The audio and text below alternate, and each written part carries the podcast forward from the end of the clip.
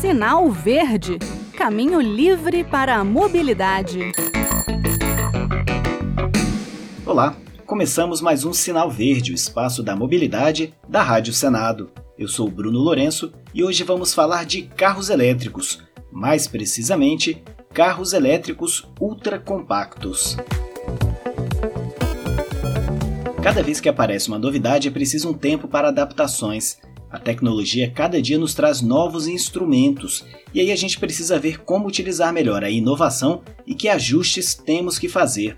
Monociclos elétricos surgiram, patinetes e bicicletas compartilhadas tomaram a cidade, vem aí o 5G, bicicletas, motos e carros elétricos começam a despontar. Quem pode utilizar as vias pensadas originalmente para os automóveis? E as ciclovias? Devem ficar apenas para bicicletas tradicionais sem motor?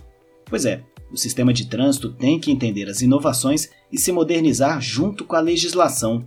Pensando nisso, a Comissão de Ciência e Tecnologia debateu o uso de veículos elétricos ultracompactos no meio urbano.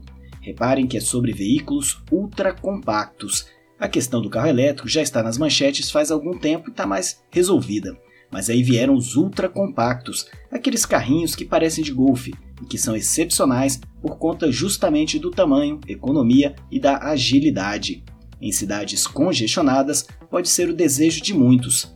Os senadores reuniram alguns especialistas no último dia 21 para debater esse tema específico, que, como a repórter Regina Pinheiro apontou, traz algumas reflexões interessantes. A solicitação para a audiência pública foi feita pelo presidente da Comissão de Ciência e Tecnologia, senador Rodrigo Cunha, do PSDB de Alagoas. O senador explica que os veículos elétricos ultracompactos vêm ganhando popularidade no país em função de seu apelo ecológico e menores custos em relação aos veículos elétricos puros.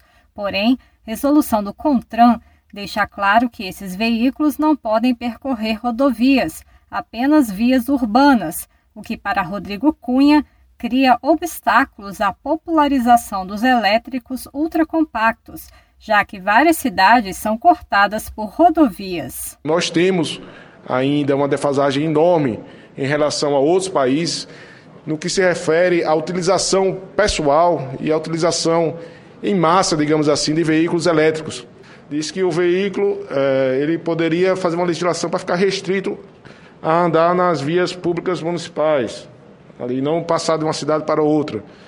Isso aí pode ser uma solução, tentar criar um, um, um, um, mecanismo para que não vá para as grandes rodovias e colocar em risco pelo peso e pela velocidade. Então, todos esses estudos serão feitos. O presidente da Associação Brasileira do Veículo Elétrico, Adalberto Maluf, também expôs as dificuldades de se circular com esse tipo de carro em cidades cortadas por rodovias. Então você tem ali o exemplo da própria Renault, fabricante, tem a sua fábrica ali em Curitiba e para levar o veículo para fora da fábrica ela não consegue dirigir porque tem a rodovia bem na frente. Como a gente vê esse problema em muitas cidades do interior, né, onde você tem grandes rodovias estaduais e federais cortando a cidade, aonde às vezes a pessoa não pode passar de um lado para o outro da cidade, porque se ela cruzar a rodovia estará cometendo uma ilegalidade de colocar esse veículo na rua, estando sujeito à apreensão. O coordenador geral de ambientes inovadores e startups do Ministério da Ciência, Tecnologia e Inovações, José Antônio Silvério, acredita que com o aumento desse tipo de transporte será preciso organizar um ordenamento legal adequado. A tendência, não só mundial, como também no Brasil, é que o aumento desse tipo de, de transporte vai ser acelerado, principalmente com veículos elétricos no trânsito urbano, de maneira que vamos ter que nos organizar para ter um ordenamento legal adequado para a nova situação que está por vir. O diretor do Departamento de Segurança no Trânsito da Secretaria Nacional de Trânsito, Daniel Maris Tavares, afirmou que há espaço para o diálogo e o aprimoramento da legislação Conforme o diretor, existindo segurança, não deverá haver uma restrição ampla de circulação desses veículos em toda e qualquer rodovia, sendo possível trânsito em ambiente urbano em vias locais e vias coletoras. Bem, viram que interessante o que a Regina Pinheiro nos trouxe? A indústria traz uma solução para as grandes cidades, um carrinho elétrico ultra compacto. Mas aí é preciso analisar se esses veículos podem dividir as ruas com caminhões, automóveis, motos, ou algum técnico diz a princípio que não. Mas os carrinhos evoluem, a percepção das pessoas com essa novidade também. E aí chega a um ponto em que pode ser preciso adequar a legislação, como explicou o presidente da CCT, o senador Rodrigo Cunha. É, realmente eu acho que temos um, um espaço ainda para avançar, é, fazer até um comparativo com outros países, é, saber onde é que já foi testado o modelo, onde é que já foi testado outro. Lógico que com a segurança em primeiro lugar, mas essa audiência pública, ao meu ver, conseguiu o seu objetivo. Primeiro é trazer esse assunto para o Senado.